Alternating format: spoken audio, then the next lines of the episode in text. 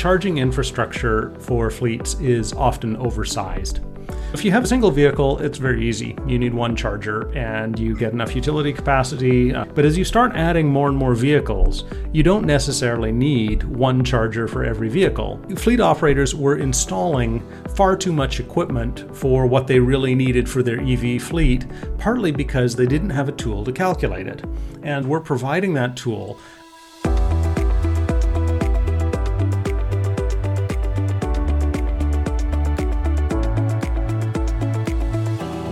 Hi, my name is Gareth Thomas from Tangible Computing. This is a podcast about where computing meets the real world, from the fast and the complex, like controlling an engine, to the imaging of a patient or even scheduling an airline. We want to trigger your curiosity by talking to the people behind the scenes of making the modern world happen, deepening your understanding of where computation plays a role in our everyday lives and motivating you to help engineer a better world. And now, let's find out how software drives the world. Today on Tangible Computing, we have Andrew Rutgers. He has his own company called ChargeSim, and he's going to be telling us a little bit more about it today. And the reason we have Andrew on the show is he's my partner in crime and the other co-host of Tangible Computing.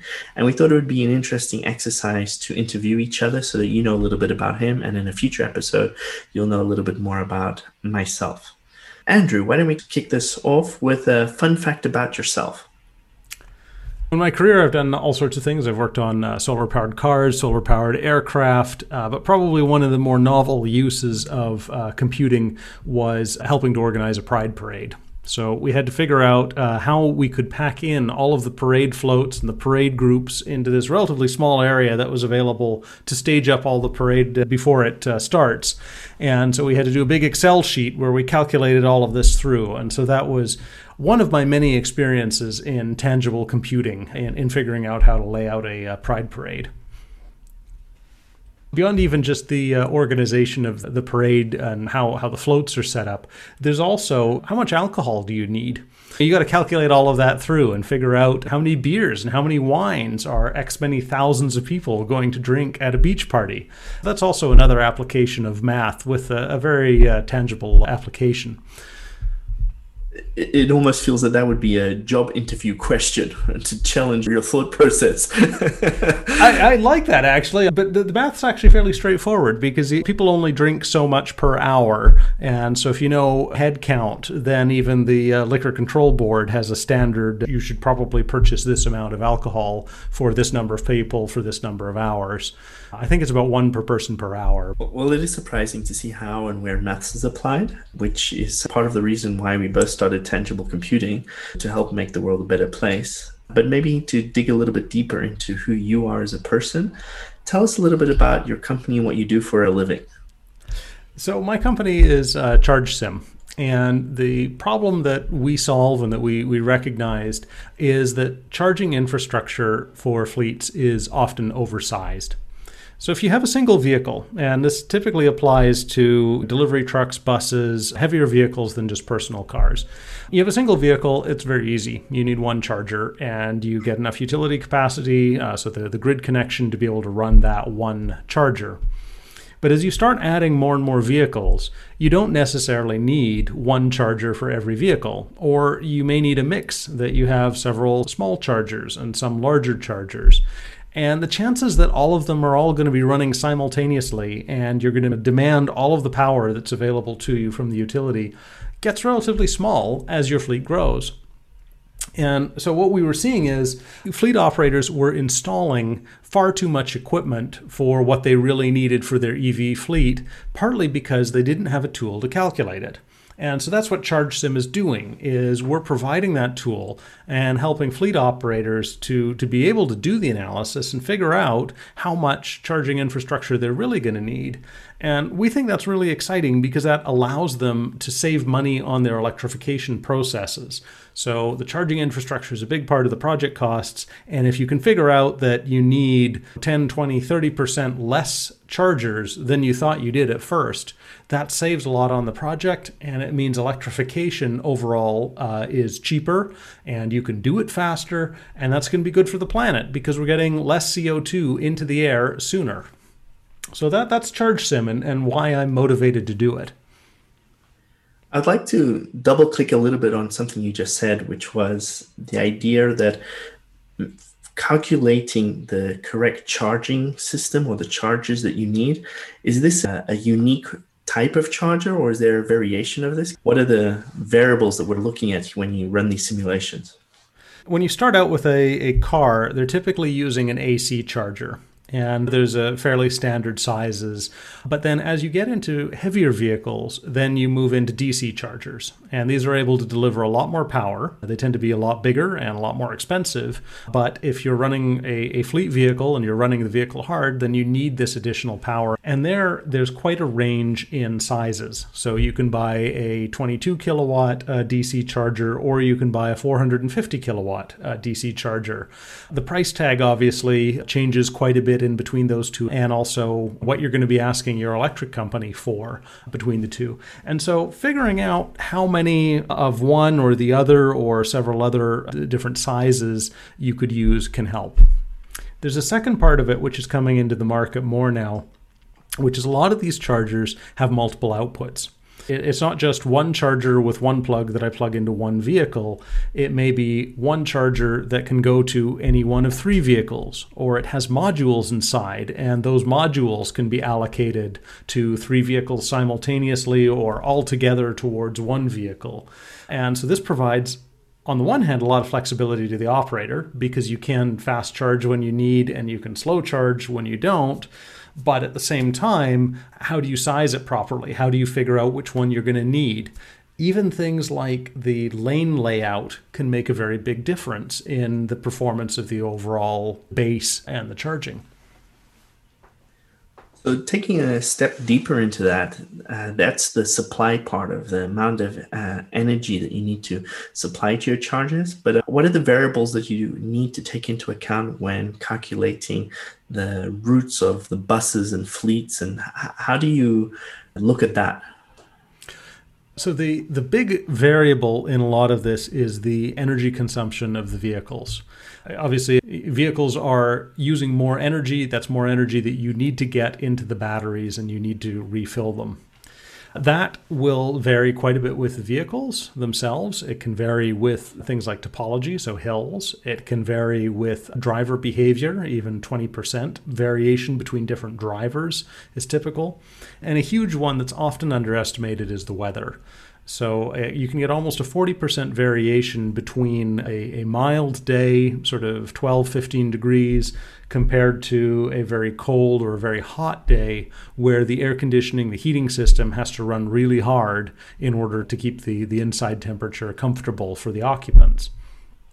So all of this makes a lot of uncertainty around how much energy you're actually going to use. The other big part of the calculation is how long you have on base.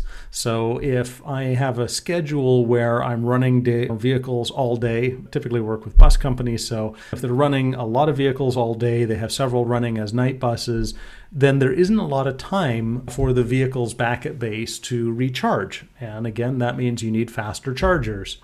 Flip side is if you have a lot of vehicles that come back during the day, so some service is very peaky. So you get a lot of buses driving at the rush hours at the beginning and end of the day, and a lot of them come back and you have some time to charge midday. And so then that can give you an opportunity to use lower power chargers. If you want to add even more complexity on that, we can start looking at utility rates and solar energy.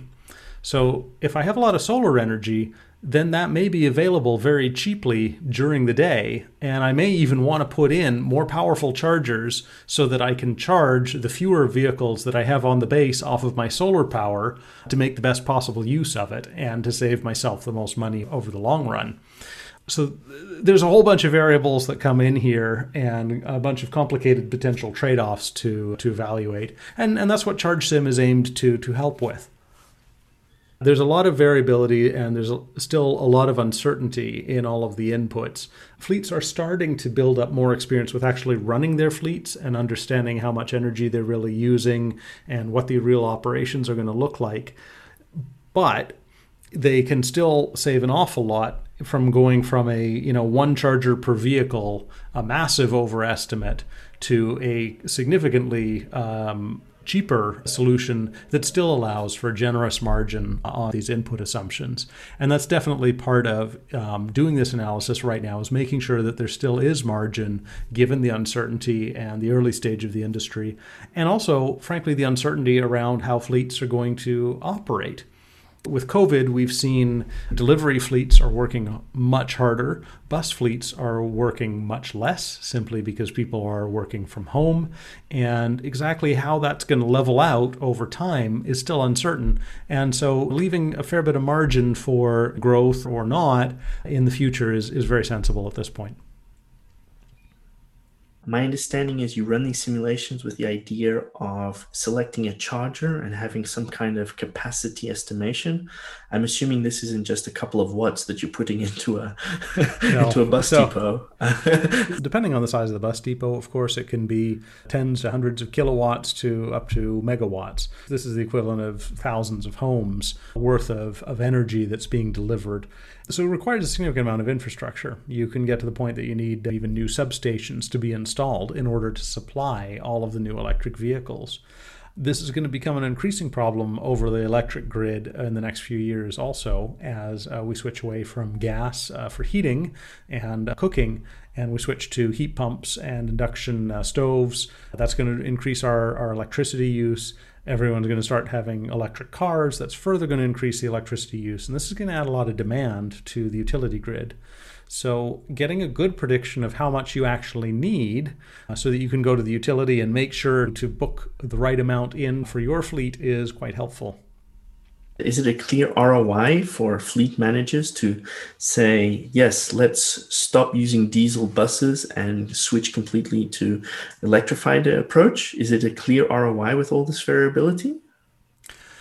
It depends on the location and the fleet, so there's a number of factors there. But we are definitely seeing that the ROI case, so the return on investment, is starting to look very good in a lot of places for electrifying bus fleets and also for delivery fleets.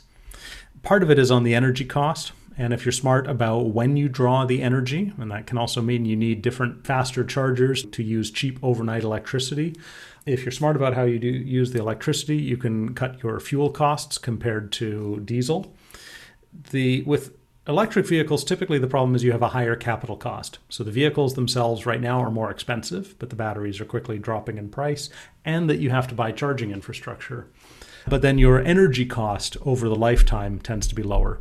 The other one we're starting to see is maintenance costs often drop, because an electric vehicle simply has a lot less moving parts. If you think about an engine, it's actually a really complicated piece of technology.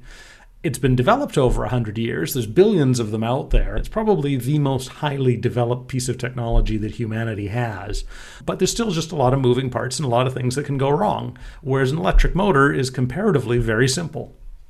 There's less to go wrong, less maintenance, less vibration, and that also lowers the long-run costs. These buses that you're talking about, how long are they around? Is it like a 5-year plan when you do this ROI calculation? Is it longer? What is the average replacement rate? It varies on the type of the fleet. For buses, typically at a minimum in the US, it's 12 years because there's some federal regulations that set that as the standard lifespan. In practice, a lot of agencies will be running older buses than that, so even up to 18 years is not that unusual. Europe, Netherlands, it tends to be a bit shorter, partly because of the concession system. The Netherlands operates bus concessions of typically 10 to 12 years, and so that normally becomes the lifetime of the vehicle fleet. Delivery vehicles may be a bit shorter. If you look at passenger cars, average age of cars on the road is around 12 years, so they are quite a long lifespan product. It depends on how big a fleet you are and what distances you're doing, or what was the experience there?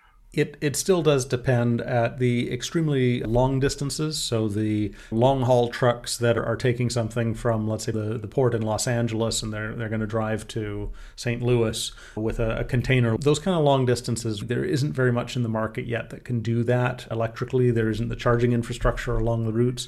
So in those cases, it's not yet cost sensible.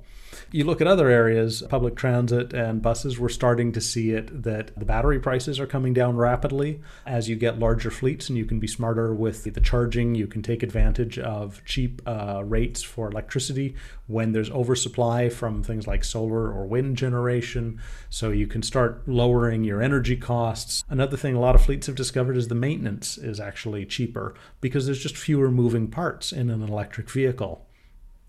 Depending on the fleet, the return on investment story is starting to look better for electric vehicles, and we're starting to see some big fleets really jump in on that because they've realized it. And if that is the case, then, and the ROI is there, what is preventing this transition to happen at a faster pace?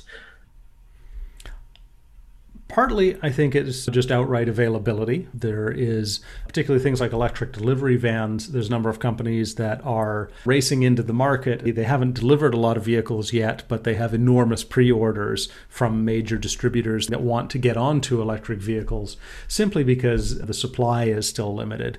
And part of that is just building up all the manufacturing capacity. There's a bit on manufacturing key components, things like batteries. So that's on the supply side. On the demand side, I think there's also still a hesitancy that the fleet operators understand what they're doing very well. They understand their diesel prices, they understand their maintenance, they understand how often they need to plan for oil changes. And to switch to electric, a lot of these details change. They're not necessarily more complicated, they're not difficult, it's just different. And they need to understand and learn and adjust to doing that. And that just takes a little bit of time and a little bit of understanding and building up the kind of experience and the comfort levels that they're willing to go full in on an electric fleet. And based on this, do you see the role of governments influencing the pace of which this electrification happens? Governments definitely are playing a role. In a number of areas, we see it definitely in the car market is on tax incentives, this kind of thing for electric vehicles. The Netherlands has very high adoption compared to other countries for electric vehicles, partly because of tax break for company cars and also a very aggressive government program around installing public charging infrastructure to make sure to support all of those vehicles. The government policies definitely implemented it there. I think in the bus space, we also see that many municipalities want to be seen as green. They want to improve their urban air quality and get diesel buses out of the central business districts. And so there's also a political mandate beyond simply the financial benefit of switching to electric buses. That's also part of why I think electric buses are a little bit ahead of similar size electric trucks, is simply because of the kind of green mandate that municipalities want to support the air quality, and they're being seen as a green city. So based on all these variables, from government to complex variability, from the fleet size to the trajectory, the weather, the electricity, the demand, can you maybe dive a little bit deeper in some of the maths behind this?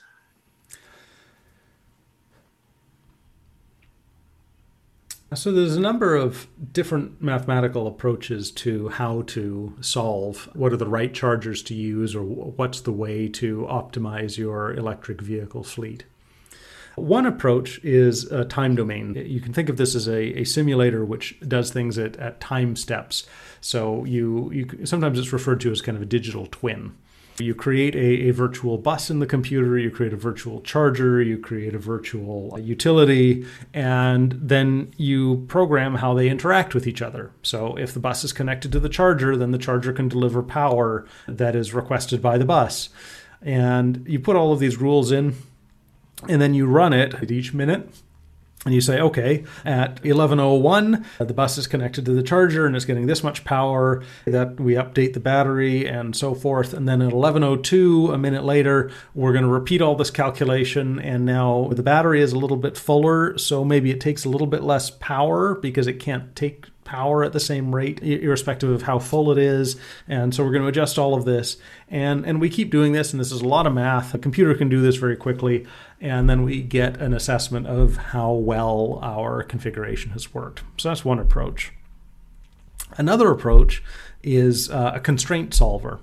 And what we do there is, again, we're going to put in rules, but we're going to put in kind of more abstract rules. Like if we're scheduling a route, we want to say, well, the driver is only allowed to drive in one go for typically 1.5 to 2 hours. Depends on the union rules, this kind of thing. Truck drivers go up to 4 hours. Public transit, it's often a little bit lower. And then they need to have a break for typically 15 minutes. And we want to figure out a schedule where the bus goes from one end of the line to the other end of the line, and the driver maybe needs to take a break, or maybe they can come back to the first end of the line if the line is short enough, or maybe they can go off and do a different route. And there's all kinds of constraints here that we can put in. We have a finite number of vehicles. We have expectations of how many people want to get from A to B, so how much we're trying to move people around. And we can put all of these into a constraint solver. And the way to think about a constraint solver is this is a giant linear algebra problem. So this is like you learned in high school. If you have an equation where 2x plus y equals 4, and another equation that says 3z plus x equals 6, and what we've done is all of these rules that I talked about before, we distill them into mathematical equations like that. And then we have a computer go at it and try and solve this. And you probably had to solve for 2 variables and 2 equations in high school. Maybe you got into linear matrix math, maybe doing 4 or 5 in university. A computer can do this for thousands. And then you can figure out all of the scheduling that's involved. So that's quite a deeply mathematical problem in solving that. Another mathematical approach that's important here is sensitivity analysis or Monte Carlo analysis. And what we're going to do here is we maybe have one of these other tools, or we could even have an equation. And what we want to do is figure out what's going to happen if we change one of these inputs to the equation. Does that make a really big difference in the output? So I've got all of these different variables that I could change, and which ones really matter, and which ones are going to create a problem. So I'm randomly going to vary each of these inputs, and I'm going to rerun the analysis, and then I'm going to see what that looks like on the output. And I'm going to get a whole range of outputs. And then what I can try and do is figure out how these correlate with each other, and I get a better idea of how sensitive it is. And it could be that the battery size doesn't impact the performance very much, but the size of the charger on this en route location does influence it an awful lot. And so Monte Carlo techniques can help you to figure that out. Or a common one for that is, what happens if a vehicle comes back 5 minutes late? Because that never ever happens. There's never an accident or something in the way, and a vehicle never gets delayed by a traffic jam. So understanding how an approach will perform, even with the variability that you normally see in life, it can also be an important assessment. So it sounds super interesting in a very particular niche area. I'm kind of curious of, how did you actually get started into this? Did you one day just wake up, catch a bus and say, I want to be on an electric bus and I don't understand why my city is not doing this quicker and faster? How did you get started? So I got started working with electric vehicles over 20 years ago now, actually, working on solar-powered cars. And so I was the electrical lead for the solar car team that I was on at university. And that meant I learned about charging lithium batteries, and actually helped to build some of the first lithium batteries that came into solar-powered car racing. We were just charging them with a large programmable power supply with a couple of knobs, and then you have to take the wires and go put them on. And if you don't adjust the knobs quite right, you get a little spark, and it reminds you that you got to be careful here. It is much, much safer to charge electric vehicles now. So I got started with electric vehicles there, then moved to Los Angeles, got a job doing solar-powered aircraft, left that company to do a PhD, worked on researching power electronics for a number of years, had a job where I was doing an awful lot of software development, so that gave me the software background, I had the electric vehicle background, and then putting that together, that came to ChargeSim. I've had fortunately, some unique experiences in my life that have led me to be able to do this, and to really help accelerate the transition to electric vehicles. It's a very interesting trajectory that you have, Andrew, which leads me to the next question. Where do you go from now? So what are the next big projects that you've got going on? Well, the obvious one is, of course, Tangible Computing. So the podcast that we're doing together. I do not have a lot of time for outside activities. I do a little bit of running and a little bit of climbing. We've got the podcast. And then, of course, running ChargeSim takes all of my time. My next challenge is with the company, growing it. The industry is growing rapidly. And so we want to keep on top of that and just help more people in picking the right charging infrastructure. What triggered you to start Tangible Computing? What was the reason for you as a person to kind of meet and interview interesting people around computational needs around the world? So I saw how powerful analysis and math and things like operations research can be in making things more efficient. And if you think about reducing CO2 emissions, often one of the best ways to help the environment is just to use less materials in the first place, and or less energy in the first place. And a very good way to do that is just to work smarter. We can work smarter, whether it is, better control loops, whether it's better planning for deliveries, whether it's better planning for charging infrastructure. And I think there is an enormous role for computing, for math to play in improving the world.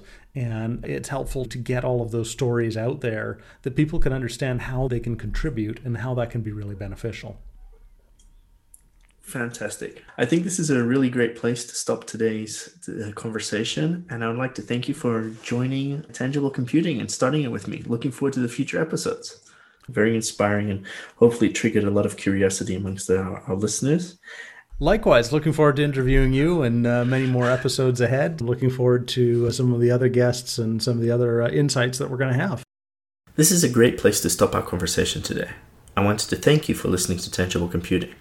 While we have your attention, we really want this podcast to trigger your curiosity and motivate you to engineer a better world. So let us know if you have any ideas for future topics and speakers, or even how to make this podcast better. Just send us an email to tangible@tangiblecomputing.com.